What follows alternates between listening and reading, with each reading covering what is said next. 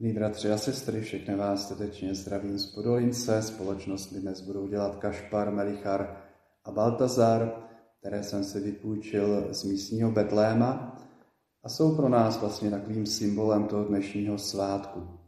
I když vlastně ani nevíme přesný počet těchto mudrců od východu, i jejich jména vytvořila až pozdější církevní tradice. Ale to vůbec není podstatné.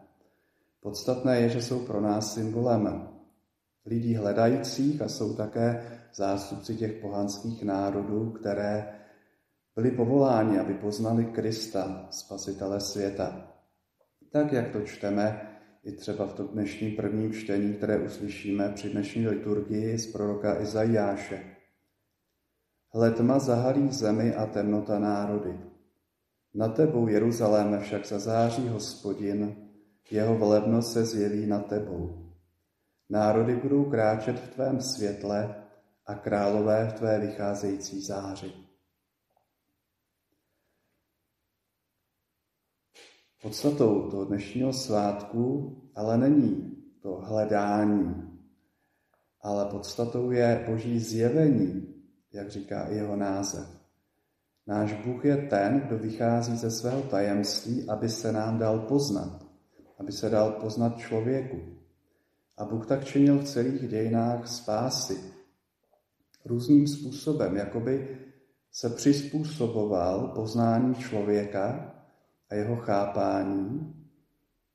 Vidíme to třeba v tom vztahu k Izraeli a v celých jeho dějinách, jak Bůh do těchto dějin vstupuje a skrze své slovo, skrze proroky, skrze zákon, který dal Izraeli, Bůh se stává tím světlem, tou spásou vyvolenému národu. A jak říká písmo, posledním tím způsobem promluvil k nám skrze svého syna, který se narodil. Také eh, ty pohanské národy vlastně byly osloveny Bohem, jak nám říká dnešní svátek. Mudrci šli za hvězdou, která se objevila. Oni při zkoumání hvězd objevili to zvláštní znamení, které četli skrze své pohanské myšlení, skrze to poznání světa, tak jak ho tehdy měli, a ve svých představách vnímali narození jako významného, kterého se vlastně rozhodli hledat. Bůh odpovídá na tu jejich touhu, oslovuje je jejich vlastním způsobem a oni potom přicházejí ke Kristu. Připomíná mi to některé příběhy, které jsem jako kněz slyšel z vyprávění mnohých, eh, tak, jak je zažili mnozí lidé. Napadá mě jeden student matfizu, Petr, který, když se dělal svůj doktorát a byl v té době ateistou, zcela pohlcen vědou, tak mi vyprávěl, jak počítal jakýsi matematický model, který se týkal nějakých procesů ve vesmíru. A když napsal konečně po několika měsících hledání a bádání to rovná se, tak tam napsal slovo Bůh. A říká, obklopilo mě světlo, byl, byl jsem naplněn štěstím. A od té chvíle vlastně dostal dar víry. Napadá mě moje kamarádka, která pubertě postupně odešla z farnosti a propadla drogám a žila jako narkomanka. A když se potom propadla na úplné dno, tak mi vyprávěla o svém zážitku. Byl to spíš takový sen, kdy viděla sebe sama, jak se propadá stále do hlubší a hlubší temnoty.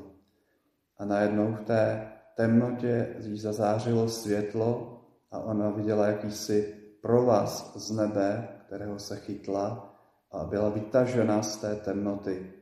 V té chvíli opustila svůj, tento způsob života a prošla léčbou a znovu se vrátila k Bohu a dnes žije velmi krásným křesťanským způsobem života, má rodinu a děti.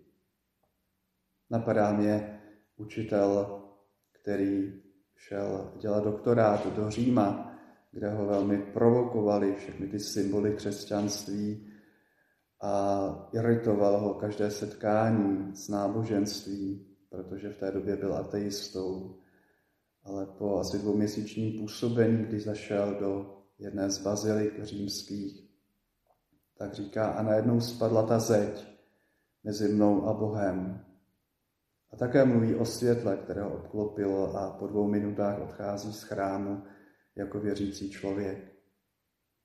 A nebo možná do čtvrtice příběh jedné lékařky, které při autonehodě zahynula skoro celá rodina. A ona potom říká, jak tvrdá musela být moje temnota, jak hluboká, když Bůh musel použít tohoto způsobu, aby ve mně probudil víru. Právě po této tragické události ona tento dar víry dostala.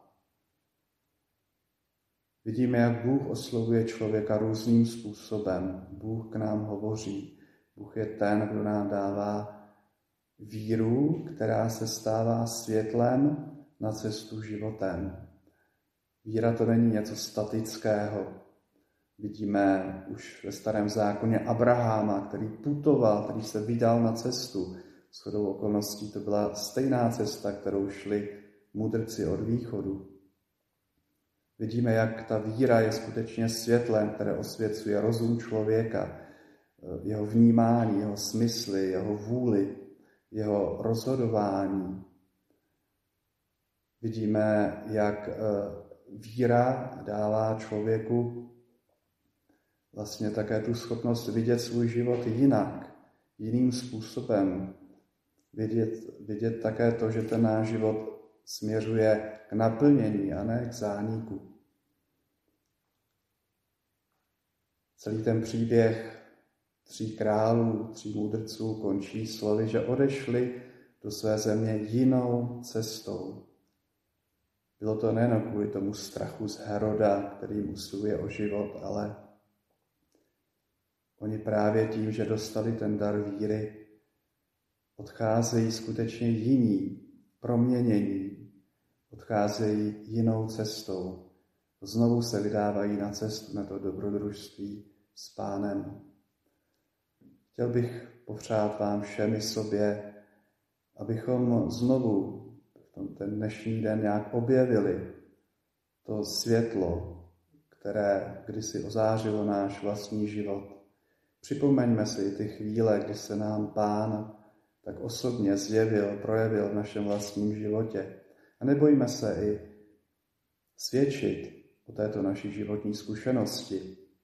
A přeji i vám všem, kteří hledáte smysl svého života, abyste se nebáli tak upřímně oslovit Boha, aby, jak to říkal ten učitel, spadla zeď mezi jím a vámi, abyste objevili toto světlo, které přichází na tento svět, aby nám dalo naději, víru a.